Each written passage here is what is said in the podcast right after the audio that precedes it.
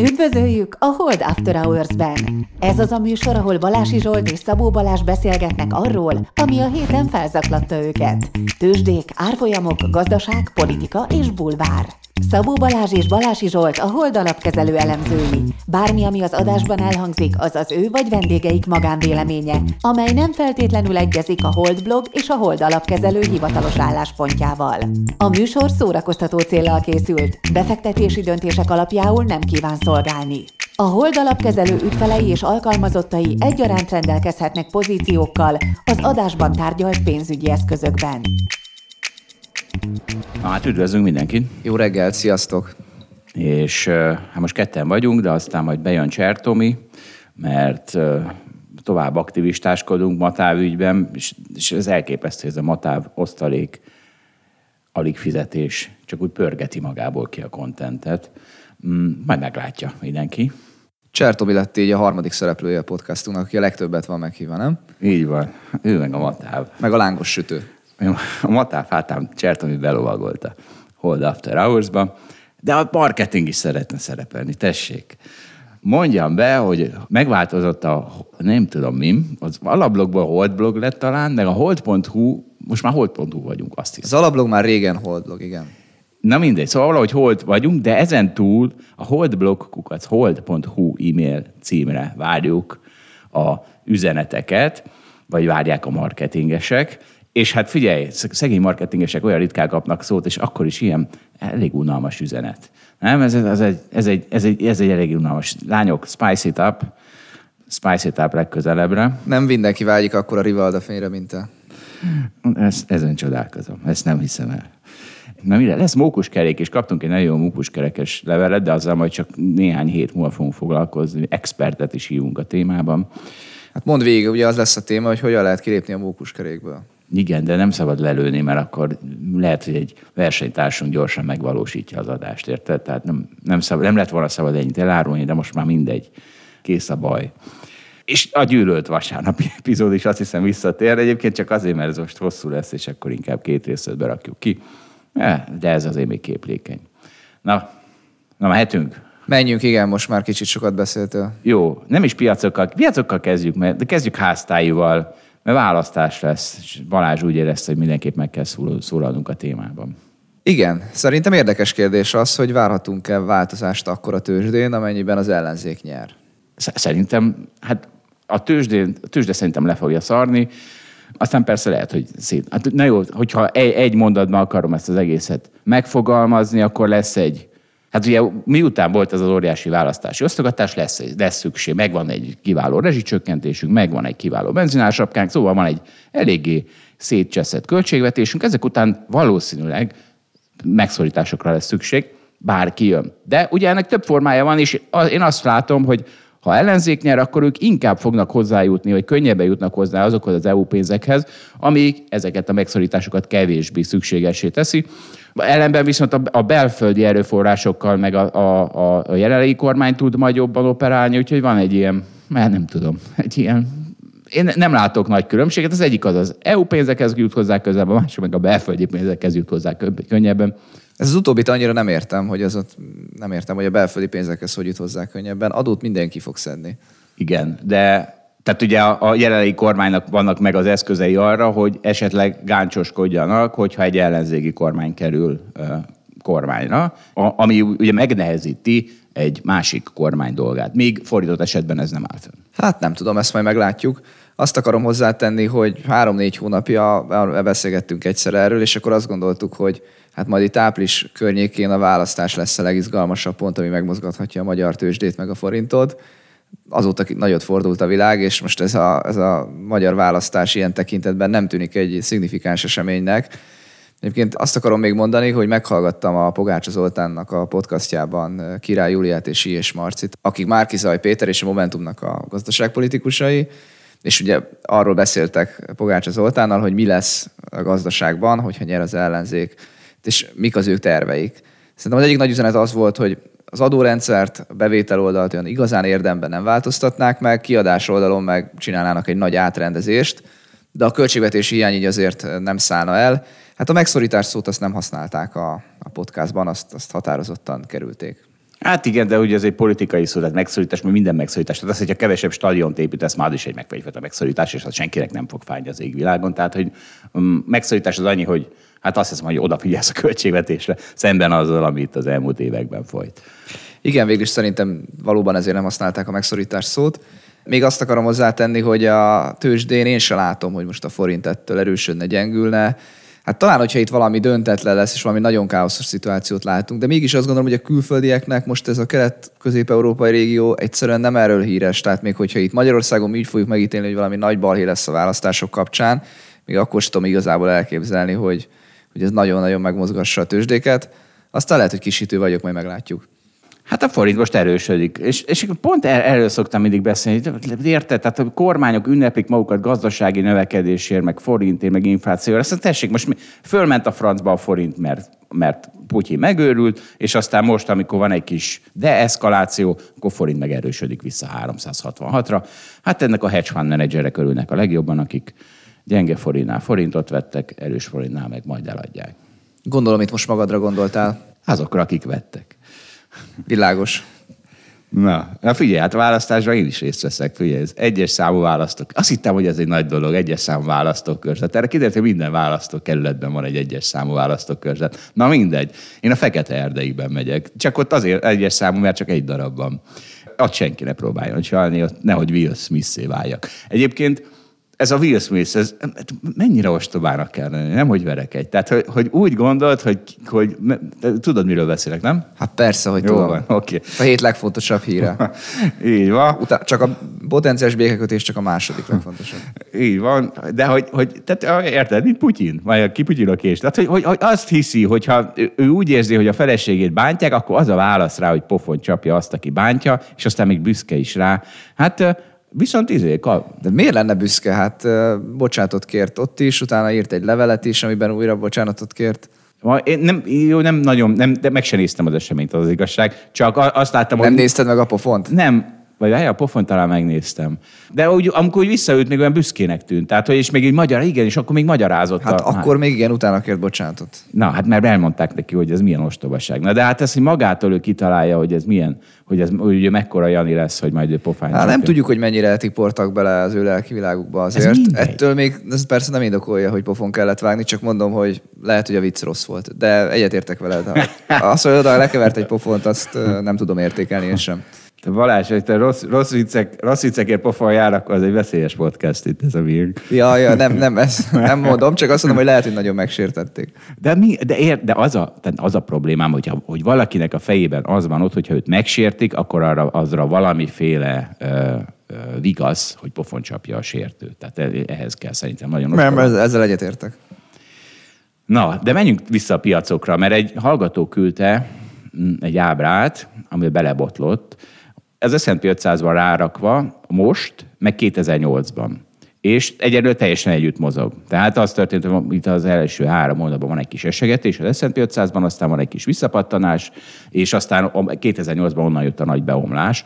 És egyébként ezek tök hülyeségek. Tehát ez a, ez a, egyrészt ez a január 1 kiemelt fontossága felruházó propaganda van, ezt azért rakták ezt, de egyébként mindig össze lehetne rakni ilyen ábrákat, tehát mindig lehetne találni, egyébként én találok is. Amikor volt az S&P-ben a 2018 végés, és akkor pont láttam ugyanilyen ábrákat, hogy összerakták a kettőt, aztán egyszer csak 19 elején nagy emelkedés jött, 2008-ban meg nem, úgyhogy ott akkor elvált.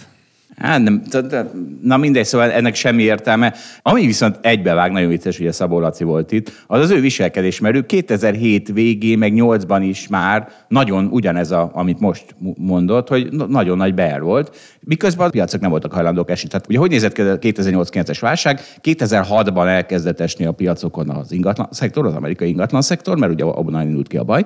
2007-ben elkezdett esni a pénzügyi szektor, de, de a, a széles indexek, mondjuk az S&P 500, az még 2007 végén még új csúcsra ment. És aztán onnan 2008-ban indult el a lejtmenet, Szeptemberben. és aztán szeptemberben lett Hát a lé... előtte elindult a lejtmenet, de szeptemberben volt egy nagyon nagy esés. volt egy nagy eszkaláció, aztán onnan még folytatódott 2009 márciusáig, de ez így nézett ki. És ugye, és akkor Lacinak akkor is ez fájhatott az első néhány hónap, legalábbis akkor biztos fájt, mert emlékszem, akkor már, akkor már nagy sortok voltak ott a környezetemben.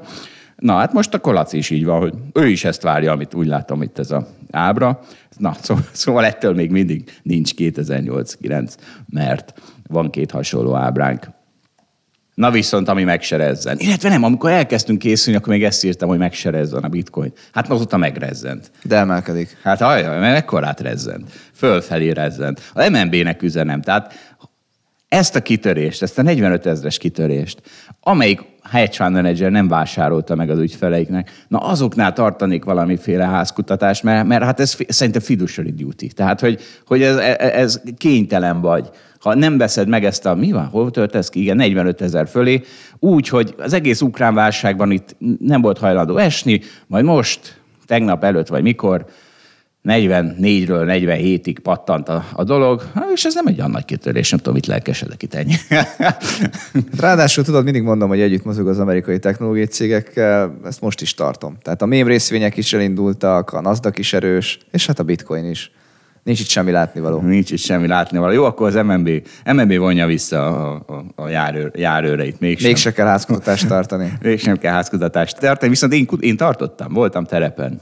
Mert ugye a hallgatóktól nem tudtuk meg, hogy mi van az idióta tréderek házatája, mert itt mindig megy a vita itt a oldalapkezelőben, hogy mi van azokkal, akik elvileg mondjuk Teslán romák kereshették magukat, és aztán mi kivették, és vettek rajta igazi Teslát, vagy, vagy vettek rajta újabb opciókat, és akkor már visszabukták. De nem, ilyet nem, tar, nem, nem, nem tar, hallok ilyen sztorikat. És most tört, az történt, hogy, hogy vittem haza egy ismerősömet, és, és ez pont a bitcoin nagy napján volt, és akkor, és akkor, és akkor, és akkor megkérdeztem, hogy figyelj, neked hiába mesélek a bitcoinról, mert fogalmat sincs az árfolyamáról, és akkor kiderült, hogy de van, mert ők a Teslán csináltak, nem ő, hanem a testvére, 5 millióból 30 milliót, aztán abból kiszálltak, és most az aranyat és az ezüstöt nézegetik, és, és meg azt is hozzátettem, mert ennek a dollárlofinak ki, ki kell durrannia egyszer, és még nem tudom, hogy így miért nem a bitcoinhoz jutott el, de egészen, tehát egyszerűen bajba vagytok. Tehát itt van egy Tesla huszár, aki meghatszorozta a pénzét, majd kiszállt belőle, és most abba akar beszállni, mint amiben a boomer befektetők, aranyba például. Valás, hogy,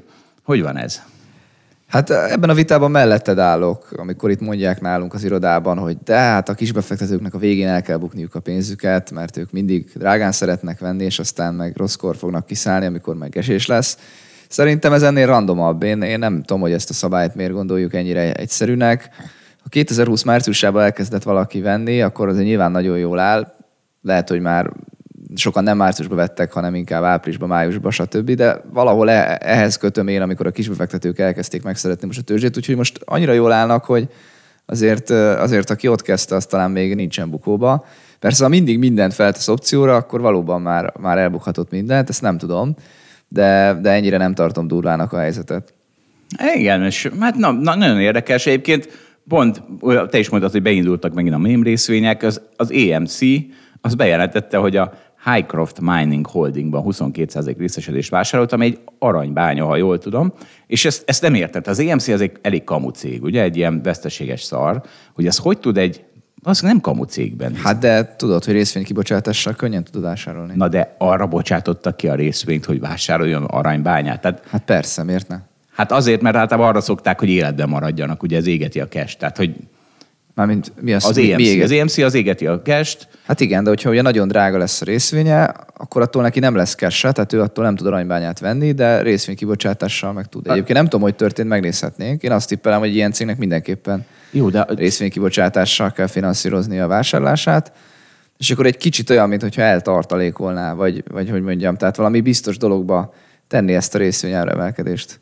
Ez egy Warren Buffett, ez az AMC. Tehát írt, és, és most már az a... Az hát a sokkal több, mert utána volt egy nagy emelkedés a Highcroft Miningban is, és akkor ezt úgy fogalmaztam meg, hogy az EMC az mémesítette a Highcroft Miningot, tehát, hogy az a bánya sose lett volna mém részvény, de így, hogy az EMC megvásárolta, így átragasztotta a mémségét. Így van, és hát ez a Highcroft, ez az erős, ez tényleg erős, ez, ez mit tudom, ez nyolcszorozott. Miért mentek ennek ilyen szarul? Tehát az arany all time high, vagy ott van all time high, ez meg egy aranybánya, ami az elmúlt egy évben letizedelt, hát nagyon furcsa dolgok van, nagyon csúnya, csúnya dolgok vannak itt, mm, de figyelj, mindenhol arany, aranyba futok, Warren Buffett is megnyilvánult a témában, nem, de hogy nyilvánult meg, csak van tőle egy tök jó idézetem, ami tök ideg igaza van. A, azt mondja Warren Buffett az aranyról, hogy az aranyat kiássuk a földből valahol Afrikában, aztán megolvasztjuk, aztán ásunk egy másik lukat, abba eltemetjük, és aztán embereket fizetünk, hogy állják körbe azt a lyukat, és vigyázzanak rá. Semmi haszna az aranynak. Bárki, aki a Marsról ezt nézni, az vakargatná a fejét. És tök igaza van valahol, Teljesen igaza van. Csak amikor én is beszélek arról, hogy mik az aranynak a fundamentumai, akkor nem úgy gondolkodom róla, hogy én azt bizonyítani tudom, hogy értékes, nem egyszerűen elmondom azt a mintát, amit láttunk az elmúlt 100 meg 200 évben, hogy a reálhozamra így meg úgy változik, meg a nominális hozamra így meg úgy változik az arany. Megszoktuk, hogy ez így van. Ha hirtelen valamiért ez megváltozna, hát eléggé meg lennénk lőve, mert akkor nem tudnánk, hogy mire, mit csinál az arany, meg igazából mire jó egyáltalán. Igen, tehát az arany értékét azt nem a, nem a cashflow adja, hanem a, az, hogy emberek... A, a, a, Hát a hit, kereslet hit kínál. mögötte. A Persze hit- azért van még egy-két ilyen eszköz, ami, ami hasonlóan működik, de az arany is ilyen. És- És, a legtöbb nyersanyag meg ugye nem ilyen, mert azt meg látjuk, hogy az olajat, meg a nem tudom, fát, meg a nikkelt mire lehet használni, az aranyat ugye nem. És, és ugye mire lehet, azért ha az aranyat is lehet használni értékmegőrzésre, persze, amíg Hát meg működik. ékszerre csak az viszonylag kis része az egészhez De az értékmegőrzés az nem. És miért jó ez értékmegőrzés? Mert az aranyat mindenki érti. Azt nem kell, mert ugye Warren Buffettnek mi a baja? Szerint az értékmegőrzésre azt kell használni, ami cashflow termel. Magyarul egy, egy vállalatot, egy részvényt. De azt nem érti mindenki. Azt érti Warren Buffett, értjük mi, de mások nem értik. Az aranyat értik. Ezért ugyan jobb értékmegőrző a részvény, mert van benne cashflow, pláne, ha olcsón tudod megvenni, mert akkor az olyan, mintha aranyat vennék 80%-on, vagy 50%-on. Ugye ezt próbáljuk mi, amikor a value részvényeket vásároljuk meg olcsón. De tehát ezért gondolja Warren Buffett, hogy miért nem mindenki részvényt vesz arany helyett. Nagyon jó. Na de Bocs, egyébként, hogy az aranyat sem értik a legtöbben. Tehát szerinted hányan tudják az aranyvásárlók közül azt, hogy amikor a reálhozam felmegy, a dollár reálhozama, akkor az aranyára esni fog, és fordítva. Annyit tudnak, hogy az arany az értékmegőrző, és az a durva, hogy ez egyébként éppen elég az aranynak. de magát az aranytömböt azért értik. Tehát értik, hogy ez egy darab aranytömb. Nem kell megérteni, hogy ez hogy működik. Azt tudják, odarakják a polcra, és akkor az, az ott már működik is. Érted? Ilyen szempontból működik. Igen, igen, ilyen szempontból működik. Ezért mondom, hogy ha egyszer valahogy itt változnának a szabályok, akkor itt lennének nagy meglepetések. Tehát részvényt is ezért kevesebben vesznek, mint aranyat, feltételezhetően, de a bitcoint is ezért. Ezért van lemaradva az aranyhoz képest, mert még kevesen értik meg a bitcoint. Tehát még Balázsral is veszekednem kell, nem érti meg, hogy két komponense van a bitcoinnak. Tehát ez a bitcoin egyébként előnye is, mert hiszen azok, akik még le vannak maradva, akik még nem értik, hogy hogy működik a bit, miért működik a bitcoin pont úgy, mint az arany, csak kicsit jobban, azok majd, majd szépen megértik. Egyébként visszatérve a kisbefektetőkre, hogy nyernek vagy veszítenek, szerintem az utóbbi időben a kisbefektetők, vagy az én ismerőseim, azok elég jól tudták, hogy mikor kell venni, mert mindig, amikor nagy pánik volt, akkor gondolták, hogy venni kell, és az utóbbi időben bejött már emelkedések voltak utána. Szóval ami sokkal nehezebb nekik az, hogy mikor adnak el, vagy mikor kell eladni. És az a nehezebb szerintem, amikor ilyen viszonylag nagy nyugalom van a tőzsdén, nem látod a negatív híreket, fenn vannak az árak, szerintem nehéz úgy eladni, hogy miért pont most adjak el. Hát úgy megyeget felfelé, és szerintem az, az sokkal nehezebb, hogy mikor kell eladni. azt hagyján, mert ez még nem, ezzel még nem is lenne baj. De amikor elkezd esni, akkor se adják el, mert akkor meg már az idegesíti őket, hogy ú, 5%-kal magasabban Ja persze, akkor már ki kell ülni. Tehát akkor meg kell ülni. Tehát ezért mondjuk azt, hogy azért kisbefektetők jó eséllyel buknak. Egyébként, hogyha megnézzük té- tényleg az összes ilyen ö, online broker cégben föl, föl, föl kell tüntetni, hogy mit csinálnak a kiskereskedők, és mindig az van, hogy mit tudom, 70%-a bukik a mondjuk CFD termékben, vagy valamilyen tőkátételes termékben. Na de most, és azért, mert fölfelé nem akar eladni, mert még emelkedik, lefelé meg nem akar eladni, mert eladhatta volna drágában is. Szóval... Ha így nézzük, akkor örökké benne fog ülni, hát akkor előbb-utóbb emelkedés lesz a vége. Igen, és ha már örökkére benne ül, akkor viszont jobb, ha nem hit részvényben ül. Tehát, ért, tehát akkor, akkor, Igen, igen. Akkor, akkor- már jobb olyanban, ami termel is pénzt. Igen. Tehát, a, a, tehát Warren Buffett is örökké ül gyakorlatilag. Még Coca-Colában ül 50 éve a csávó. De... Igen, tehát 50 évre nem a mém részvényeket ajánljuk, ezt, ezt határozottan kijelenthetjük. Igen. Na, figyelj, kicsit, kicsit háborúzzunk, mert még a mi hallgatóink közt is vannak olyanok, akik, hát meg Magyarországon sajnos nagyon sokan, akik ezt a orosz propagandát nyomják, de azért lehet ezt okosan is nyomni. Itt van például John Mearsheimer, ő egy, mindjárt felolvasom, hogy micsoda. Nem. Ah, mi- Jó, Balázs Mersheimernek fogja mondani, én Mirs, Mers, nem tudom, me, a, de mindegy, Mersheimer, aki a, Híres társadalomtudós, akiről mi még nem hallottunk egy hónappal ezelőttig. Én hallottam, mert már hallgattam vele egy podcastet is. Ez a University of Chicago, hát tehát nyilván már a, miután megtámadta Putyin Ukrajnát, a University of Chicago politikai tudomány professzora. Ő azzal haknizza körbe a nyugatot, hogy miért a nyugat hibája az, hogy Putyin támadott.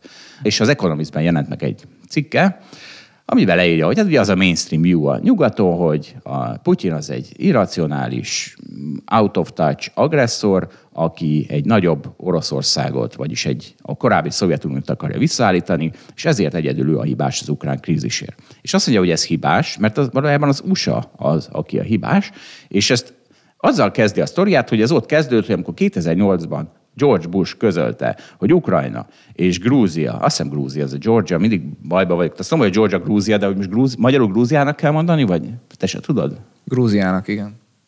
Jó. De azt hiszem már nevet változtatott. Na, e- na e- látod, ugye, hogy van valami?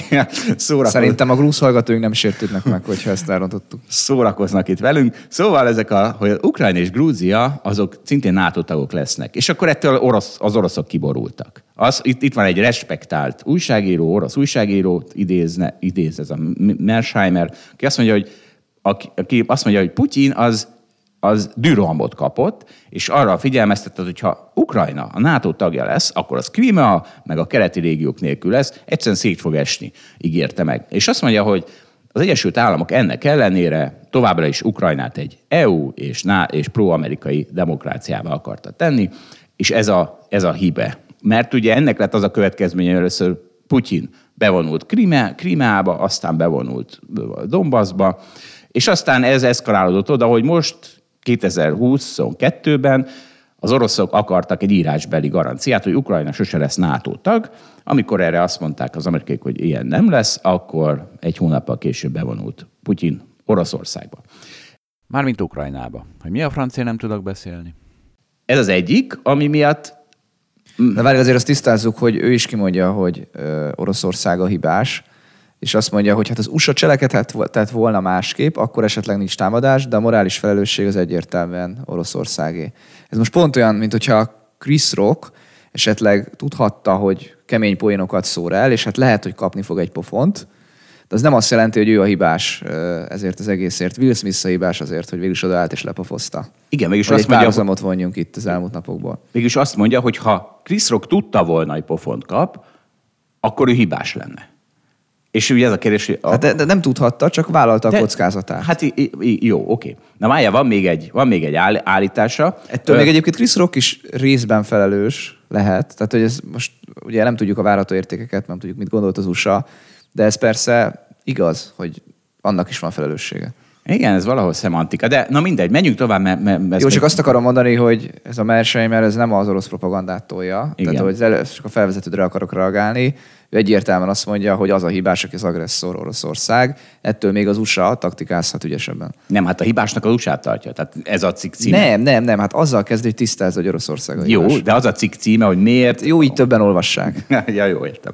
Na, várjál, mert van még egy érve. Azt mondja, hogy ugyan a NATO azt mondja, hogy a NATO az egy védelmi szövetség, ami nem fenyegeti az Oroszországot, de ez mindegy. Mert az számít, hogy a Moszkva ezt hogy látja, hogy Putyin fejében mi van. Ezt mondja ő. És azt mondja, hogy ez azért fontos ezt neki elmondania, mert úgy lesz könnyebb deeszkalálni ezt az egészet, hogyha megértjük, hogy mi van Putyin fejében.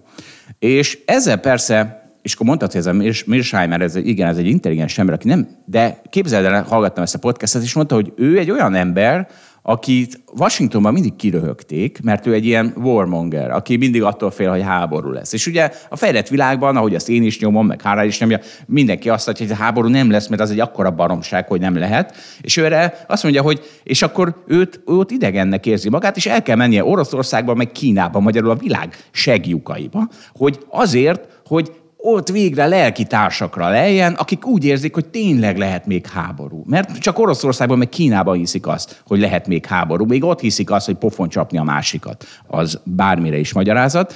Szóval ez egy ilyen ember, és mégis az az üzenete, hogyha elfogadod azt, ami Putyin fejében van, hogy igenis pofon lehet csapni a másikat, hogy igenis le lehet terrorbombázni egy országot, akkor onnantól kezdve már valóban lehet azt mondani, hogy az Egyesült Államok a hibás, hiszen miért települt oda a Oroszország felé. Csak ez, ez, olyan, ez olyan rossz ér. Tehát ez olyan, hogyha Adolf Hitlernek, ami a fejében volt, és leírta a Mein Kampfban, az szerint minden, amit ők csináltak, az egy teljesen védhető dolog. Hiszen onnantól kezdve, hogy elfogadod, hogy az az origó, hogy az a baromság, ami az ő fejében van, akkor onnantól kezdve ez már tényleg fonalas. És akkor tényleg, ha elfogadod azt a baromságot, hogy Putyin fenyegetve érzi magát a NATO által, miközben ki a franc akar bevonulni Oroszországba, hát még most se akarnak bevonulni, amikor egy ilyen kázus belit adott, hogy lebombázza Kievet, vagy lebombázza Ukrajnát, még most se akar senki bevonulni. Hát akkor Enélkül miért akart volna bárki megtámadni Oroszországot? Soha senki nem akarta. Ugye erre mit szoktak mondani, de hát körülvette és fenyegetik. Hát Németországot körülveszik az ősi ellenségek. A most atomnagyhatalom Britannia, a Franciaország, a sokkal erősebb konvencionális hadseregek, és Németországnak eszébe se jut fenyegetve érzi magát. Miért? Mert, mert gazdasági együttműködés. Hát kell. meg minek foglalnának el 150 millió szegény embert? Ugyanúgy, hogy most látjuk, hogy az oroszoknak sincs sok értelme elfoglalni Ukrajnát, mert elfoglalnak 40 millió szegény embert, és nem tudnak velük mit kezdeni. Kicsit benned is maradt egy kis 20. század. Elfoglalni területet, hát ez még, hogy eszedbe jön. Hát most mondom, hogy semmi értelme. Semmi értelme, de hát... hát... akkor mi, mi bennem a 20. századi? Á, na mindegy. Na, és, és egyébként azért, azért jó, hogy ezt az, az Economist-ba raktam, mert az Economist-ban ugye mindig írnak ilyen uh, prominens emberek leveleket, és akkor ezt, ezt azonnal neki estek szétszedni. Az első az Piotr Arak, a Polish Economic Institute igazgatója, az a baj Mr. Milsheimer argumentumával, hogy felteszi, hogy ha a NATO nem terjeszkedett volna, akkor Oroszország egy más hely lenne, pedig a történelmi evidencia nem emellett szól. Valamint, hát ugye a lengyelek ezt folytatták az oroszokat, valamint elveszi az ukránoktól azt a önrendelkezést, hogy ők eldönthetik, hogy akarnak egy NATO tagjai lenni, vagy sem. Azt mondja, hogy hogy ők nem választhatják a saját szabad akaratukból az EU-t, meg a NATO-t. Ugye, és ez teljesen Kremlinnek egy propagandapontja. Ráadásul egy ilyen hamis egyenlőséget húz a liberális, gazdag gazdasági blokk és a autoritárius benzinkút közt, amit egy maffia futtat. Ugye ez Oroszország. Azt hadd szúrjam itt közben, hogy az érdekes, hogy a Merseimernek az a feltételezése, amit elutasítasz, hogy vannak országok, az országoknak vannak politikai, katonai érdekei, te itt már elvesztél, te egyéneket látsz, én. gazdasági érdekeket látsz, és hogy nem, nem ez van, és most nem az a jó modell, hogy azt feltételezzük, hogy van 150 millió szegény ember, aki szeretne gazdagabb lenni, akkor az én megfogalmazásomban most ez Oroszország, és ha most megkérdeznénk őket, hogy szeretnének-e háborút, vagy háborút megkérdezték volna, hogy szeretnének háborút, akkor azt válaszolták volna többségében, hogy egyébként nem. És hát ne, ha egy ilyen modellt használtunk, akkor azért van ki, hogy nem lesz háború. És lehet, hogy sokan valahogyan így gondolkodnak, vagy nem tudom, a társadalomtudományban milyen modellek vannak, de olyan modelleket használtak olyan feltételezésekkel, amik nem hozták ki azt, hogy háború. Mert lehet, hogy az egyénekbe gondolkodtak, meg gazdaságba gondolkodtak. És akkor itt van ez a Mersheimer, aki hát szerint 20. századi, de neki az a modell, hogy vannak országok ilyen katonai meg politikai érdekekkel, és ennek megfelelően fognak cselekedni, hogy ezek, ezeket az érdekeket érvényesítsék, hogy nagyobb legyen ez a hatalom, meg, meg hangsúlyosabb legyen a szerepe a politikában, és azt mondja, hogy ebből a modellből meg kijött az, hogy háború lesz ebben a régióban, és hát igaza lett, úgyhogy most szerintem annyit megérdemel, hogy meghallgatjuk, hogy mi az ő modellje, meg mik a feltételezései. Hát te le 20. százados szatod őt, de ettől még, még most úgy tűnik, hogy lehet, hogy neki is volt egy jó pontja. Igen, ez jó, ez jó, amit mondasz, de egyébként mindjárt valamelyik sztár professzorunk szétszedi egyébként ezt az érvet is. Egyébként ilyenkor azt mondom, hogy ugye mit szólnának ezek az emberek, akik Magyarországon fogják Putyin pártját, ha ugye ő, mert ő a NATO-ból Magyarországot is ki akarja kényszeríteni Putyin, tehát az is egy követelése volt, és mi van, ha az EU-ból is ki akarja kényszeríteni, és erre sosincs válasz, amikor ezt megkérdezed. Na, és itt van pont ez az érv, amit te mondtál, ez szétszedve, azt hiszem még, igen, ez már a, ez már a Senior Distinguished fellow a German Institute-ból, professzor Hans Mull, Mull, Mull, ő azt mondja, hogy az a baj ezzel a metódussal, hogy nem értitek, hogy a politikát azt valójában emberek csinálják. Nincs olyan, hogy Oroszország érdeke, nincs olyan, hogy Magyarország érdeke, tehát nincsenek ezek az abstrakciók, ezeknek nincs érdeke Magyarországnak. Van egy szűk politikai jelenlét, és annak vannak érdekei, és azt próbálja eladni, mint Oroszország, vagy Magyarország érdeke. Ezért aztán ami Vladimir Putyin fejében van, úgymond biztonsági aggodalom Oroszországért, az valójában afelől aggodalom, hogy ő hatalma maradjon és túléljen. Amit egyértelműen fenyeget a NATO expanzió, meg de nem is annyira az NATO expanzió fenyeget, vagy nem, az egyáltalán nem fenyeget, hanem a színes forradalmak, akár Oroszországban. De akár az, hogy Ukrajna egy, egy gazdag és demokratikus ország lett volna, hiszen akkor a szomsz, azt látják az oroszok, nézd, a szomszédban is lehet egy, egy boldog országot csinálni. Hát ez nyilván Putyin rezsimét fenyegeti.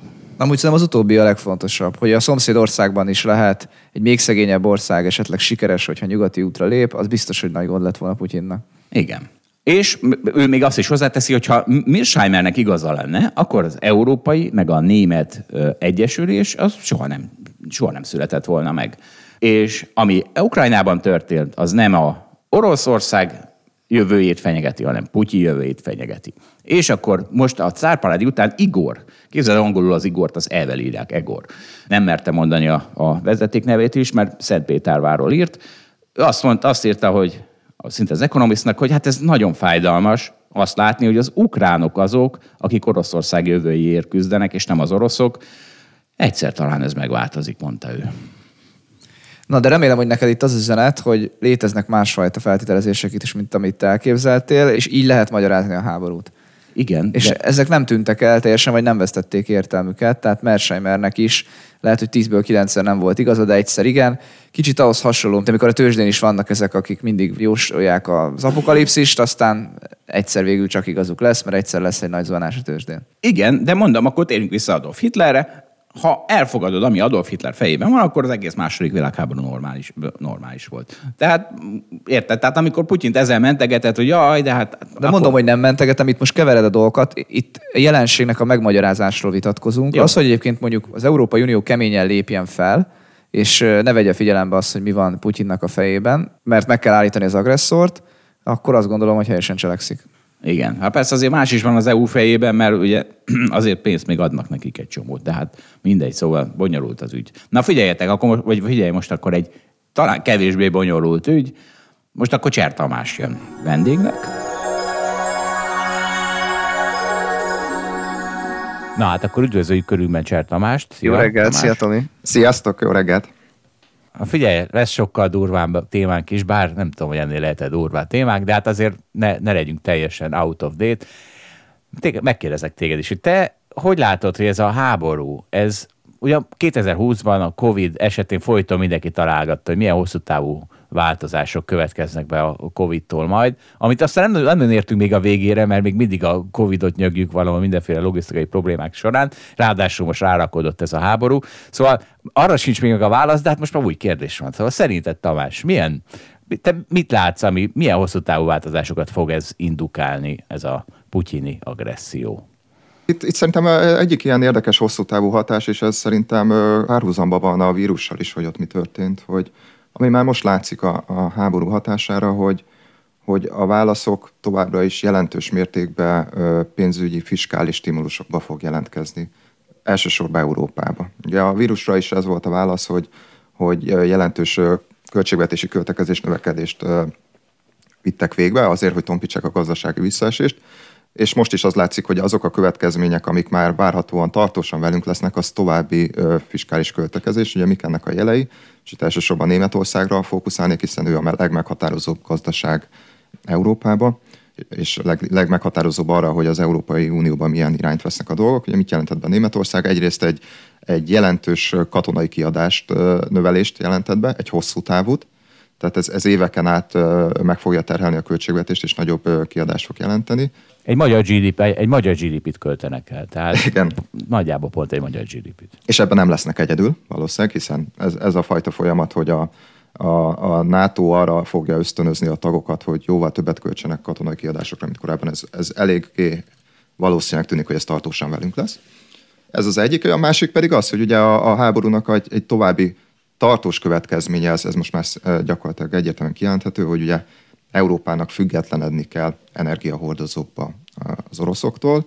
Ez is jelentős pénzbe kerül, ez csak úgy tud megtörténni, hogy, hogy jelentős beruházások fognak történni arra, hogy, hogy Európa máshonnan tudjon elsősorban gázt beszerezni. Ehhez ugye LNG visszagázosító terminálokra van szükség, valószínűleg a gázelosztó infrastruktúrát is jelentősen meg kell erősíteni. És harmadrészt az átmeneti időben, amíg nagyon magas energiárak lesznek, valószínűleg lesznek, ha csak nem történik valami nagyon-nagyon nagy kibékülés. Ebbe az időszakban ugye ez egy nagyon nagy pofon a lakosságnak és a, a vállalatoknak Európa szerte, és ezt a pofont is tompítani kell, és tompítani is igyekeznek a, a költségvetések ilyen-olyan energiaár támogatásokkal. Ugye tegnap jelentették be németek pont, hogy, hogy már ők is bevezetni terveznek, vagy nem is talán be is vezették, hogy, hogy támogatni fogják az üzemanyagárat is. Igen, én is úgy értettem, hogy Igen. 30 centtel literenként, azt hiszem.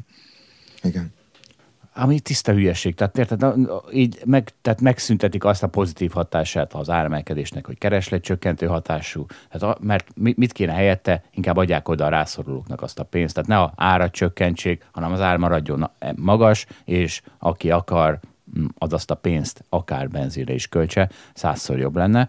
Persze kicsit nehezebb a logisztikája, nagyjából ennyi a probléma vele, viszont százszor jobb a hatása. Egyébként ez a orosz gázról, órajról leválás Európa esetén, ez azért nagyon vicces lesz. Tehát ugye, mert most mondjuk ilyen nagyon big picture szintjén, hogy néz ki a, a világ, a arabok szállítják nagyrészt az olajat a Ázsiába, meg a gázt, az oroszok meg Európába, és akkor meg fog fordulni. Most akkor majd az oroszok szállítják Ázsiába, mert a kínaiak továbbra is átveszik az olajat meg a gázt, és az arabok fogják az Európába szállítani. Tehát azért nem lesz ez egy ilyen globális szinten, nem lesz ez egy nagy a, izé, mert megmarad ugyanaz az olajfelhasználás, megmarad ugyanaz az olaj kínálat, csak más országok másoknak fognak értékesíteni. I- igen. Nem, nem mindegy, kitől függünk. Az, attól függünk, akivel háborúzunk, vagy attól, akitől nem. Így van, ez az egyik aspektus, és a másik meg, hogy az infrastruktúra viszont nem erre van kialakítva. Tehát át kell alakítani. Igen. Jó óriási szívás. Idő és pénz. És Tomi egyébként mondtad ezt a fiskális stimulust, hogy te ezt kritikusan szemléled, és lehetnének más eszközök, vagy akár ezt se kéne csinálni, más eszközök alatt nem tudom, monetáris politikát vagy szabályzást értek, vagy azt gondolod, hogy ezt kell tenni Európának, ez a gazdasági racionalitás, amit most lehet csinálni, amiket leírtál? Ezt nem kritikusként gondolom, szerintem most ezt kell csinálni, csak ennek következményei vannak jelentősen a befektetésekre, a tőkepiacokra is. Ugye itt egy olyan Európa volt, itt van, ba élünk, ami az elmúlt tíz évben egy állandóan azzal küzdött, hogy nincs infláció, a kamatok nullán voltak, nagyon agresszív monetáris politikának is köszönhetően, és a költségvetés meg nem költött eleget, és ilyen szempontból szerintem ez egy nagyon más Európa lesz a következő tíz évben. Ugye ennek nyilvánvalóan lesznek komoly kihatásai az inflációra, a hozamokra. Na jól van. Hát akkor menjünk a még durvább témára, mert nem is régen, nem is olyan régen, ugye azóta a cím az adásunknak, hogy a matával levelezünk, és azóta hát egyrészt az történt, hogy a MOL épp két napja egy óriási meglepetésre kicsapott egy óriási osztalékot az asztalra, emelkedett is rá aznap 6%-ot az árfolyam. Én könnyen könyvelek el sikereket, hogy kicsit könyveljük el ezt a sikerünket, mert nem arra számítottunk, hogy a MOL-nál lesz óriási osztalékemelés, őszintén szólva, mert és mi történt a Matávnál, Tamás? Ugye voltak valamiféle osztaléklépéseik, de örülünk-e? Nem örülünk, egyáltalán nem örülünk, mert uh, szerintünk a, azt a osztalékpolitikát, amit igazából most frissen megfogalmazott a Magyar Telekom, alapvetően valószínűleg annak köszönhetően, hogy, hogy mi ezt a javaslatot letettük az asztalra, az teljesen másról szól, és egyáltalán nem kezeli azokat a kérdéseket és problémákat, amit felvetünk. Ugye nekünk a legfontosabb kérésünk az volt, hogy a társaság segítsen eloszlatni azt a bizalmatlanságot, azt a képet, a, amik most már egyetlen kialakultak a, a társaság kisebbségi befektetőitől, hogy a, az a osztalék, vagy a megtermelt cashflow nagy részét, vagy jelentős részét azért tartják vissza a befektetőktől, mert ez a Deutsche Telekomnak az érdeke. Nekünk az volt a legfontosabb, hogy a társaság adjon egy jövőképet a befektetőinek, hogy ez a fajta gyors adósságleépítés, ez a fajta a megtermelt cashflow-nak a visszatartása a befektetőktől, ez egy nem örökké vagy nagyon hosszan tartó folyamat, és nem megy át egy teljesen irracionális adósságleépítésbe a vállalatba, hanem igenis, ahogy egyre erősebb lesz a vállalat mérlege, úgy fog egyre többet megosztani a megtermelt cashflow-ból a tulajdonosaival. Most a társaság letett egy olyan három éves osztalékpolitikát, ami egyáltalán nem kezeli ezt a helyzetet. Tulajdonképpen a mostani vagy elmúlt évek kifizetési arányait tartja fönn nagyjából. Egy dologra adott kiszámíthatóságot, hogy kiszámíthatóan gyorsan fog leépülni a társaság adóssága a mostani már egyébként sem magás iparágban abszolút normális, kényelmes szintről. Ez azért érdekes, mert azért, hogyha szerintem rengeteg hallgató erre azt mondja, hogy miért baj az, hogy leépítik az adósságot, pláne most, hogy háború is van. Erre mit mondasz, Tamás? Ugye Szerintem egyrészt a, a háborút vegyük ki itt a képből, leginkább azért, mert a, a, a Magyar Telekom, amit javaslatát megfogalmazta, azt a háború előtt tette meg. Nem a háború miatt. A háború az egy érdekes kérdés, egy, egy nagyon szomorú esemény, ami közben bekövetkezett, és nagyon reméljük, hogy, hogy nem egy tartós dolog, ami velünk lesz, hanem, hanem hamarosan sikerül valami békés megállapodásra jutni. De itt ugye most egy olyan dologról beszélünk, ami a társaság stratégiát hosszú távon sok év tekintetében határozza meg. Azt nem lehet optimalizálni egy, egy aktuális pillanatnyi helyzethez. Ugye ennek arról kell szólnia, hogy mi a vállalat jövőképe, hogy képzeli el azt, hogy a következő három évben hova szeretne eljutni az eladósodottságba, és hogy szeretné a, a befektetőivel megosztani a megtermelt cashflow-t. Természetesen, ha majd úgy alakul a helyzet, hogy ezek a háború nagyon rossz irányt vesz, kiszélesedik, és, és komoly válságok lesznek az egész világban, akkor felül lehet ezt vizsgálni, de egy hosszú távú politikáját a vállalatnak ahhoz kell igazítani, hogy egy normális világban mi optimális a befektetői számára. Igen, mert megpróbálom ezt megfogni egy kicsit másképp, tehát hogy mi nem azt kérjük, hogy egy nagy osztalékot fizessen a Magyar Telekom, hanem egy olyat, ami az eladósodottságától függ. És most, ahogy az előbb mondtad, de most nem válaszolt, hogy újra megkérdezem, az a problémánk, hogy ezzel a jelenlegi osztalékpolitikával a Magyar Telekom gyakorlatilag egy folyamatos adósságleépítést valósít meg. De miért baj ez? Ugye a Magyar Telekom, akkor térjünk ki arra, hogy, hogy a Magyar Telekom milyen szektorban működő vállalat. Ugye ez egy olyan távközlési vállalat, vagy egy távközlési vállalat, amelyik szektor alapvetően az a jellemző, hogy ez egy, ez egy stabil, nem ciklikus iparág, viszont nincsenek is jó növekedési lehetősége, egy ilyen beállt bizniszként lehet rátekinteni. Ezért a befektetőknek is, akik ebbe befektetnek, alapvetően nem lehet reális elvárás, hogy nagy növekedés lesz, nem is fektet be a vállalat jelentősen olyan irányba, amiből növekedés származhatna, alapvetően inkább csak a, a meglévő infrastruktúrát próbálja modernizálgatni és, és szinten tartani a, az aktuális elvárásoknak. Egy ilyen vállalatban a befektetőknek a, a, a fő vonzereje, a fő megtérülése az, hogy, hogy ebbe a stabil helyzetbe az erős megtermelt cashflow-t megkapják a befektetők. Ugye a Magyar Telekom ezzel a viselkedésével és ezzel a jövőképével pont ettől fosztja meg a befektetőket.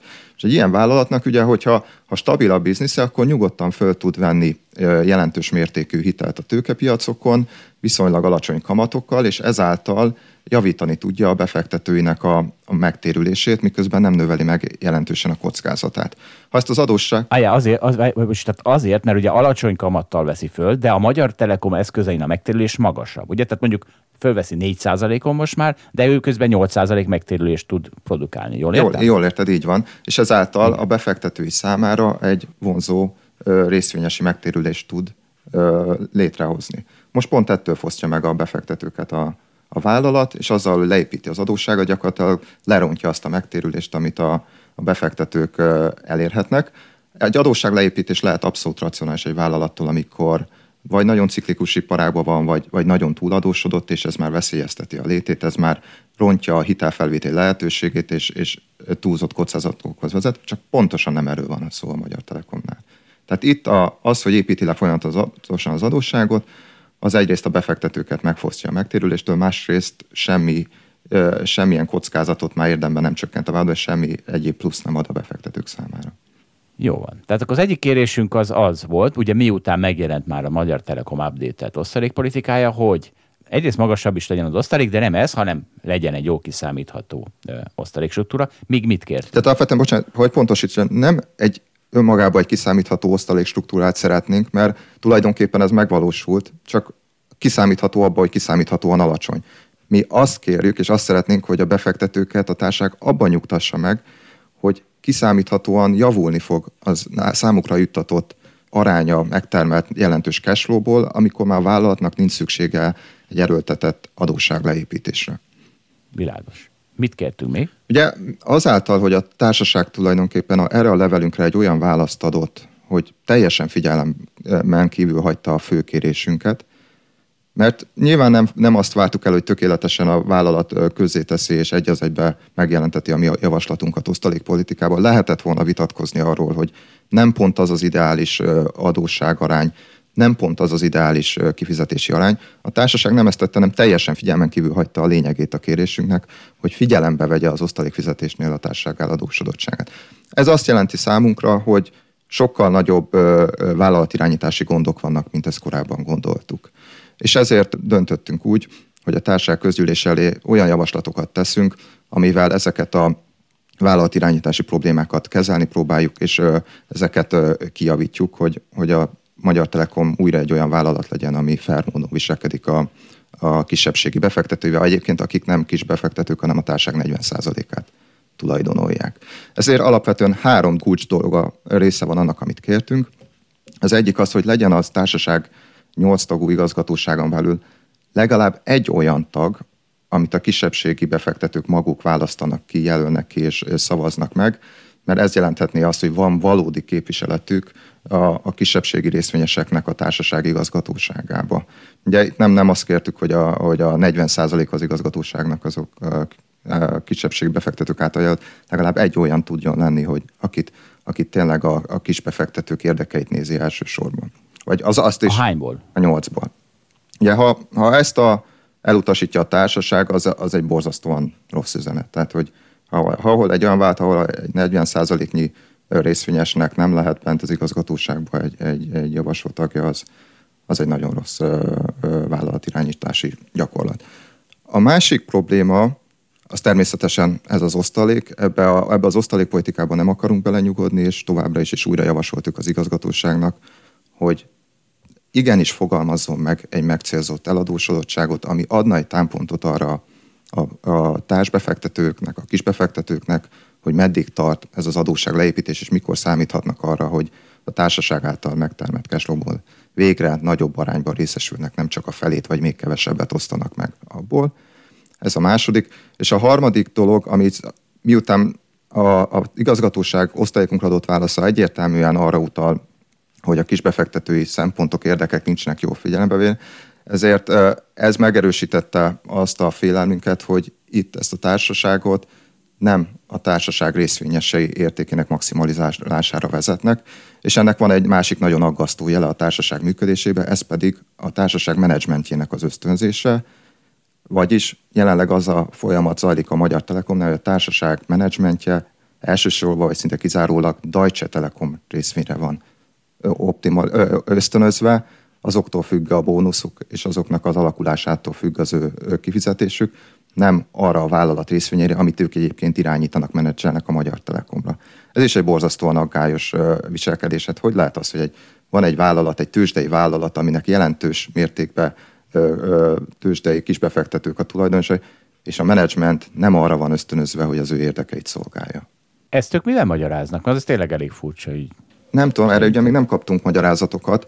Ez a politika, ez, ez alapvetően a, a Deutsche Telekomtól jön, és a Deutsche Telekomnak vannak valami globális csoportszintű ösztönzési dolgai. Ezt egyébként tök jól lehet csinálni egy olyan lányvállalatnál, ami 100%-ban a Deutsche Telekom, és ott persze lehet arra ösztönözni a menedzsmentet, hogy elsősorban a Deutsche Telekomra figyeljen, de ezt nem lehet megtenni egy, egy nagy nyilvános tőzsdei vállalatnál. Ahol van egy csomó kisebbségi tulajdonos. És azt gondoljuk, így összefoglalva ezt a három dolgot, hogy ez a három dolog mind olyan abszolút minimum, amit egy jó megítélésre törekvő, korrektő viselkedő tőzsdei vállalatnak meg kell tennie.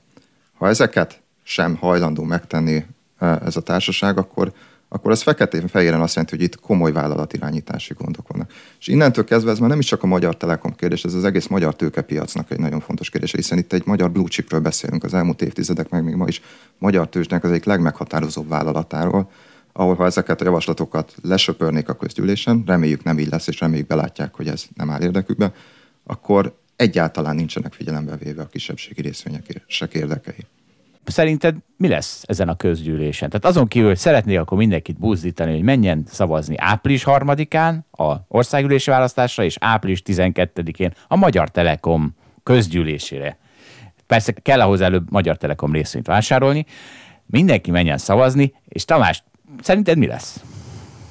Nem, most nem a, tudom, most a Magyar ugye, Telekom Ugye a, a, itt egy teljesen tiszta helyzet van olyan szempontból, hogy a társaság részvények többségét a Deutsche Telekom kontrollálja. Tehát a közülésen az lesz megszavazva, amit a Deutsche Telekom meg akar szavazni. Ez nem kérdés. Az a kérdés, hogy belátja és megérti a Deutsche Telekom azt, hogyha ezeket a dolgokat megszavazza, ezzel nagyon rossz bizonyítványt állít ki, mint a Magyar Telekom, mind az ő maga megítéléséből. Itt két olyan vállalatról van szó, akiknek egyébként a, nagyon jó minősítése van ESG szempontból. A Magyar Telekom is ezt nagyon lelkesen hangsúlyozza, már a negyedéves jelentésének is rögtön a címlapjára, vagy az első összefoglaló oldalára ideadja, kirakja, hogy milyen kiváló minősítésük van. Hát egy ilyen kiváló minősítésű vállalatnak, aki, aminek az egyik fontos része, hogy fair és korrekt módon járunk el a kisbefektetőkkel, ha egy ilyen kiváló minősítésű vállalat ezeket így lesöpri az asztalra, akkor itt, itt hatalmas ellentmondás van a, a vélt megítélésbe és a, a, a megvalósult cselekvésekbe. És úgy nehezebb lehet söpörni az asztalról, hogyha sokan vagy vannak a, a Magyar Telekom közgyűlésén. A, igen, igen, itt, itt, itt tulajdonképpen annak van fontos szerepe, hogy lássa a vállalat azt, hogy itt nem nekünk van egyedül problémánk, hanem ez a, a kisebbségi befektetők nagy részének ez egy problémája, és, és ezt kezelni kell. Hát igen. Néha, néha ki kell menni a barikádokra, kedves Magyar Telekom részvényesek, hallgatók. Na, hát akkor, akkor beszélgessünk most egy kicsit más témában, egy kicsit a Magyar Telekomról is, de igazából ennek semmi köze a Magyar Telekomhoz, sokkal nö, nagyobb, globálisabb aspektusban fogjuk ezt megközelíteni, ugyanis megjelent egy cikk, sőt, mert ugye mi a helyzet? Az a, az a helyzet, hogy a B-t kötelezővé teszi a B-ten megjelenő részvénytársaság számára, hogy közzé tegyék a vezetőik fizetését. És egyelőre ennek, legalábbis a nagy cégek közül biztos, csak a Magyar Telekom és a Richter tett eleget. Úgyhogy most akkor itt olvasom, ezt például a Forbes.hu-n, hogy Orbán Gábor a Ritter vezérigazgatója éves szinten 257 millió forintot, a helyettese Gulácsi Gábor 116 milliót, és Bokserik is 120 millió forintot keres. A Magyar Telekomnál a top fizetés Rékási Tibor vezérigazgatója 325 millió forint, és most kapaszkodj meg Balázs, a négy top fizetett Magyar Telekom alkalmazottból három nő, remélem lehidaltál. Lehidaltam, ez nagyszerű. Lett nagyon jó. Szabó Melinda 178 millió forint, ő kereskedelmi vezérigazgató helyettes. Dodonova Daria Alexandrovna 174 millió forint, és Fridl Zsuzsanna 172 millió forint, ő Chief, Chief People Officer. Nekem nagyon tetszik a titulusa. Na és Hát figyelj Balázs, a mi önként, Tamás nem is tudja, elmondjuk neki, a mi önként vállalt lemondással teli fizetési sapkánk Balázsral az évi 10 milliárd forint, hát ebbe bőven beférnek ezek a igazgatók, és jó, most akkor nem teszem hozzá, hogy a Holdbit alap egy havi teljesítményét elnézve kezd szűkös lenni ez a 10 milliárd forint, de egyelőre még föntartom a szerénységemet. Tessék, e, első megközelítésben mi erről a véleményetek? Sok ez, kevés ez? Mi van ezzel? Vissza akarok utalni arra a történetre, amit a Harvard Egyetem kapcsán mesélt Zsolt, ahol ugye nagyon sok értéket teremtettek a Harvard Endowmentnek az alapkezelői, de nagyon-nagyon sokat is kerestek én azt gondolom, hogy ha van egy jó ösztönző rendszer, és ez abban közben megnyilvánul, hogy ezek az emberek sok részvényes értéket teremtettek, akkor kereshetnek sok pénzt is. Úgyhogy szerintem önmagában nem érdemes most azt értékelni, hogy 100 millió vagy 200 millió forint az, az mennyire sok. Nyilván nagyon sok, de nekem ez ettől még egyáltalán nem szúrja a szemem. És bár itt rávicceltél, valójában ilyen szempontból az sem fontos, hogy férfiak vagy nők keresik meg ezt a, ezt a pénzt, a teljesítmény számít. Igen, én annyit tennék hozzá, és teljesen egyetértek veled Balázs, és hogy így Magyar, Magyar Telekomra fókuszálva egyébként a társaság üzleti alakulásához, vagy pénzügyi eredményeivel abszolút elégedettek vagyunk. És abszolút nem, nem akarjuk azt vitatni, hogy, hogy a menedzsment ilyen szempontból nem végezte rosszul a munkát, és megérdemel egy tisztességes javadalmazást. Nekünk a javadalmazás vagy az ösztönzési rendszer formájával van gondunk. Na, és hogy, és hogy mennyire nincs ezzel gond, az most berakom egy kicsit ilyen nemzetközi kontextusba, hát nyilván ugye az Egyesült Államokban vannak erre nagyon jó adatok, mm, mert ugye hát azért, tehát ugye mi erre a alapvető megközelítés, hogy miért kell nekik ennyivel többet keresni, mint egy átlagos munkás, és mondjuk ez, ez Magyarországon, számolgattam egy kicsit, mondjuk ezek a 300 milliós fizetések a átlag fizetéshez képest olyan mondjuk 40-szeres, 50-szeres, most attól függ, mit veszünk átlagfizetést. Ezzel szemben az Egyesült Államokban az van, hogy 1978 óta 1300 százalékot emelkedtek a CEO fizetések, 2020-ban a top 350 cégnek átlag 24 millió dolláros fizetése volt, mármint a CEO-knak, ez 350-szerese a tipikus dolgozónak. Tehát mint Magyarországon ez 40-szeres, az Egyesült Államokban ez 350-szeres, és Balázs még a top CEO-k is kis kevesebbet keresnek, mint a mi fizetési sapkánk, úgyhogy na, ott legalább jól állunk, és na várjátok, mi ebben még az érdekes, Ja, 1978-ban három, 30-szorosát kezesték a CEO-k a tipikus workernek, 89-ben a 60-szorosát. Tehát azt mondhatjuk, hogy mi itt Magyarországon ott járunk, mint az Egyesült Államok 1989-ben. És ugye mi ezzel az alapvető probléma? Az a vicces, hogy én is nehezen tudom megindokolni, hogy miért kell nekik most akkor 400-szorosát keresni a, a, a workernek. 350-szeresét, és erre kellett keresnem érveket, hogy hogyan lehet ezt védeni. És ez valóban ez, ez igaz, ez amit mondtál Balázs, hogy van egy ilyen ösztönző rendszer, csak hogy az a baj, mert mit lehetne mondani, hogy miért nem vesznek fel róla? Tehát nyilván lesz olyan, aki nem, nem, nem kér 24 millió dollárt, hanem 10 millió dollárért is bőven csinálja azt a munkát. Sőt, van olyan kutatás, ami szerint a magasabb fizetés nem is jár jobb amerikai jobb teljesítménye. Jobb, jobb, jobb Nagyobb erőbefektetése. Hát meg bocs, mondhatod azt, hogy eh, nagy, jó az ösztönző rendszernek a logikája, de hát azért rosszuk már le, mit tudom én, öttel azt a fizetést, még akkor is nagyon nagy szám jön ki, és akkor rögtön ez a szorzó, hogy a átlagos munkásnak hányszorosát keresi a CEO, akkor még mindig nagyon magas marad, és akkor visszatérünk oda, ahol nem tudom, 1970-ben volt. Na és akkor mi van? Igen, és az a baj, hogy akik fölveszik ezeket az embereket, tehát azok is azok nem erre vannak motiválva, vagy ösztönözve, mert nem mondhatják azt, hogy mondtál, hogy ugyan ötödőjük már meg a fizetésüket, az is sok, mert azzal azt is mondják implicit, hogy a saját fizetésüket is ötödéjék meg, érted? Tehát az egész struktúrán végigmegy, hogy jó, akkor ha a CEO az ötöd annyiért jön, akkor viszont a Human Resources igazgató is ötöd annyiért jön. Hát ilyet meg nem mond a Human Resources igazgató, hogy lejjebb keressek már ötöd annyiért is egy Human Resources igazgató. Tehát van egy ilyen ösztönző, amit valahol a tulajdonosoknak kéne megállítani, de ők meg nem nagyon állítják meg. Hát de bocs, azért is nem állítják meg, tehát azért vegyük elő most akkor a kapitalizmus énünket. Hát van egy verseny a CEO piacon is, valószínűleg ezek a cégek tudnak ennyit ajánlani, és azért mentek ide fel a fizetések. Tehát nem, úgy, nem úgy dölt ez el, hogy a 30-szoros, vagy a 100-szoros, vagy a 200-szoros az igazságos, hanem működött magától a világ, és valahogy ide felsrófolták az árakat. Egyébként azt gondolnám, hogy a globalizáció ebben fontos szerepet töltött be, tehát hogy a CEO, mondjuk a Coca-Cola CEO-jának lehet, hogy 1970-ben csak az amerikai divízióra kellett fókuszálnia, aztán meg ez szépen lassan elterjedt az egész világon, az ő szerepe megnőtt, az amerikai munkásé meg nem annyira. Igen, ez, ez egy fontos faktor. Én, én nem akarom megvédeni a, a nagyon magas fizetéseket, mert, mert szerintem is ez túlzás, ami már Amerikában zajlik, de, de az tény, hogy egy, egy nagyon globalizálódó világ van, és ez azt is jelenti, hogy ezeknek a váltóknak a kulcsvezetői, akik egyre fontosabb, egyre nagyobb súlyú döntéseket hoznak, és egyre nagyobb tömegre, értéktömegre van befolyás abba, hogy ebbe mekkora értéket tudnak teremteni vagy rombolni. Ugye ez a globalizáció, ez kicsit viszi, vagy hát nem kicsit viszi a világot egy ilyen extremisztán világba, ugye erről sokat ír a Táleb is a Fekete Hattyú könyvébe, hogy ugye minél jobban ki van nyilva a világ, annál jobban kialakul az, hogy egy-egy szereplő, vagy egy, egy, egy, egyre nagyobb világban tud valaki, ha jól teljesít, szinte egyeduralkodó fontosságú lenni. Igaz ez mondjuk egy zenészre, egy színészre, mert nem egy kisebb piacon ö, teljesítés, és azok alapján kapja már jövedelmit, hanem akár egész világszinten.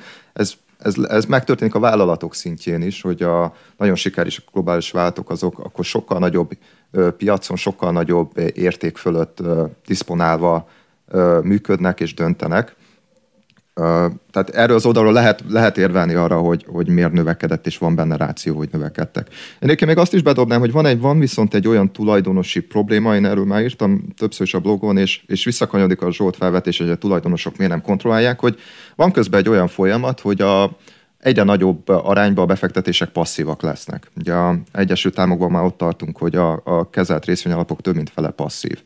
És ez szerintem ez, ez fölerősíti ezt a problémát, mert csökkenti a tulajdonosi, valódi tulajdonosi kontrollt a vállalatok fölött, hiszen ma már a, a le, nagy amerikai vállalatok nagy részének a legfőbb tulajdonosa ezek a passzív LTF-ek, és, és kérdés, hogy ezek a passzív LTF-ek jól kontrollálják el a dolgot. Ez könnyen el tud vezetni egy olyan helyzetbe, hogy, hogy az igazgatóság és az által választott menedzsment fölött gyengül a tulajdonosi kontroll, és szabadabban tudja megszavazni azokat a ösztönzéseket, jövedelmeket, mint korábban. Igen, és ugye mondtad ezt a globalizációt, egyébként ez nem csak, a, nem csak fölnyomja a CEO-k bérét, ugye ez a győztes mindent Igen. visz kapitalizmus, vagy az, ami, amiről te beszéltél, hanem leviszi a munkásokét is, hiszen az, ne, az ő esetükben meg kitár, kitárult ugye a verseny. Tehát a szegény amerikai összeszerelő munkás, az már nem csak a többi amerikai összeszerelő munkással versenyzik, hanem az összes indiaival, meg pakisztánival, meg nem tudom mivel. A másik, amit emlegetni szoktak, az a szakszervezetek gyengülése.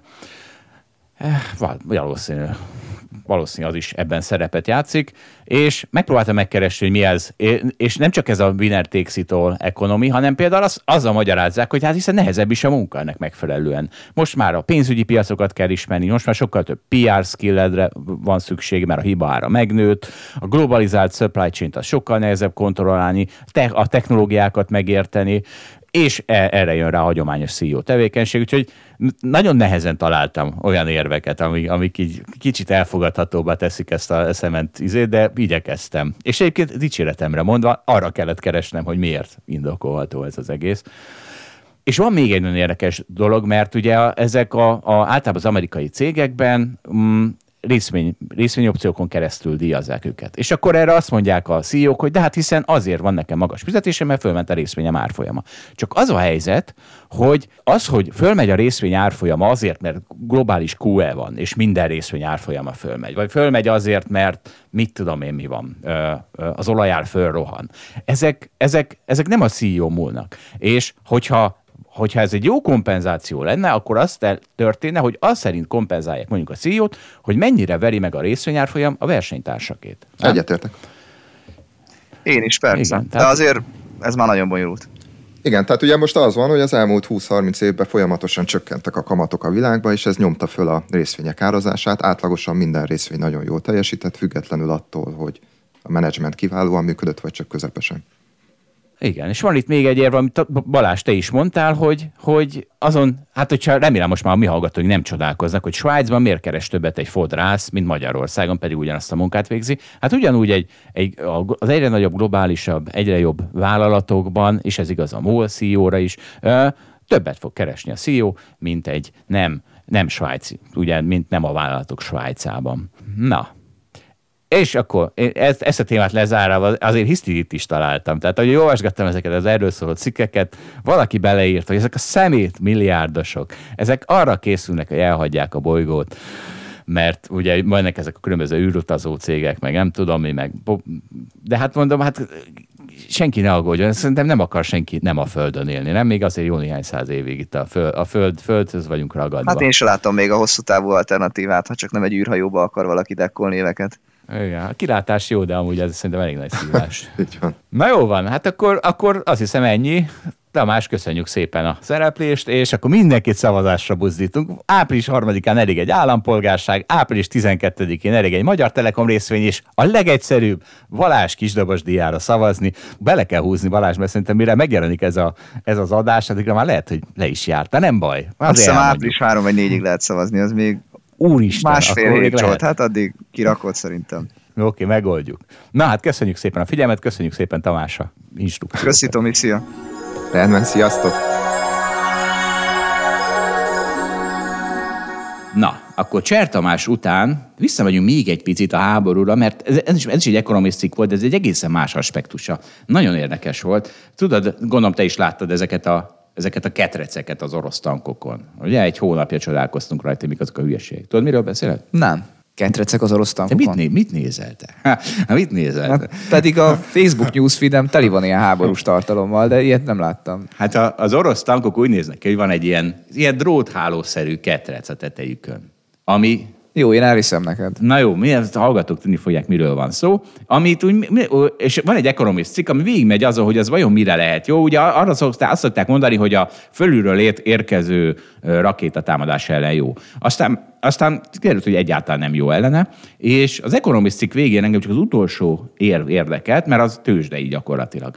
Ugye azt mondják, hogy az utolsó lehetőség az, az hogy ami megmagyarázza ezeket a cages, ezeket a ketreceket, hogy ez egy érzelmi, szupportáló páncél, aminek semmi más funkciója nincs, mint hogy egy picit javítsa a moráját azoknak, akik benne ülnek a tankban, és hogy azt higgyék, hogy egy picit nagyobb biztonságban van, mert azt mondják, hogy hát az, a, a katonák is úgy gondolják, hogy bármi, amely picit segíthet, az segít. Az, az segít. Hát legfeljebb a, legalább a moráljukat segíti. És Most megnéztem itt a Google képekben, hát elég vékony ez a ketrec. É, a- az lenne a funkció, hogy amikor annak nekiütközik az a rakéta, akkor ott berobban valamilyen, és ezért aztán mire a tankhoz elér, addigra már nem veszélyes. Na hát nem, nem semmire nem volt jó. Figyelj, ezt is nehezen képzelem el, mert hogy ez a tankon rajta van. Tehát, hogyha oldalba lövöd a tankot, akkor a ketrecce nem érintkezik, de nem akarok Jó. beleokoskodni, Valá- csak se, semmi, nem értem egyáltalán. Ne hadászkodjunk. A, a, aki, akit ezek érdekelnek, ezek a dolgok, az, az Economist cikkben ez, ezeken végigmentek ezeken az érveken. Most Balázs tábornok érveit ezzel söpröm le az asztalról. Jó, jó, ebben nem akarok beleokoskodni valóban. És visszatérve arra, hogy mennyire a hitről szól, mert ugye az, hogy azt hiszed, hogy biztonságban vagy, az nem azt jelenti, hogy biztonságban vagy. Ugye egy nagyon jó történelmi párhuzam, erre a Ghost Dance Shirts, fogalmam sincs mi az, de állítólag a Wounded Knee-nél használták az indiánok, azt hiszem, ugye ott, ott őket verték meg az amerikaiak. A lakota harcosok fölvették ezeket a pólókat, amire azt hitték, hogy, hogy természetfeletti erőjük van, és megállítja a golyót. Na, ez 1889-1890-ről van szó. Na, hát mondanom sem, hogy nem állította meg a golyót, de lehet, hogy a moráljukat megdobta. És ez azért érdekes, mert ugye ez a mind bármi, tehát itt is, itt is a pandémiában például mi történt, hogy hordjál maszkot az utcán, meg mindent. Tehát ilyen teljes hülyeségek mentek, mert a, a moráját hát, ha néhány embernek javítja, hogy na, mindent megtettünk. A maszkot hordtál az utcán, nagyobb esély hordtál maszkot máshol is. Ezt mondom, hogy tehát De minden... szerintem is hülyeség volt a maszkolás az után, de ettől még valami értelme volt. Na, pandémia elemzés még lesz a következő a vasárnapi részünkben is, úgyhogy most akkor elbúcsúzunk, ez, ez szerintem a pénteken megjelenő részünk, és aztán vasárnap újra jelentkezünk, lesz benne pandémia elemzés, hiszti, pá, nem minden, amit szokott lenni. Várja, várja, mi lesz? Ja, még Balázs elmeséli, hogy mi van a búza és a kukorica földeken. Balázs, milyen földekről beszélsz? Még Szotyi földekről is. Persze, mindenről. Mindenről. Meg lesz Benjamin Graham nagy hibái, meg mire? Valami, valami még valami nagyon fontos lesz. Női kvótát a legfontosabb. Végre fölgöngyörítem a rohadt női kvótákat. Na, hát akkor mindenkinek javaslom magunkat vasárnap is. Köszönjük szépen a figyelmet a viszonthallásra. A viszont hallásra, sziasztok! Köszönjük, hogy velünk tartott a Hold After Hours mai részében. Ha tetszett a műsor, kérjük értékeljen minket, és iratkozzon fel csatornánkra, hogy azonnal értesüljön legfrissebb epizódjainkról. Az adással kapcsolatos részleteket és az említett cikkeket, ábrákat keresse a Hold blogon. Ez volt a Hold After Hours. Tartson velünk a következő adásban is!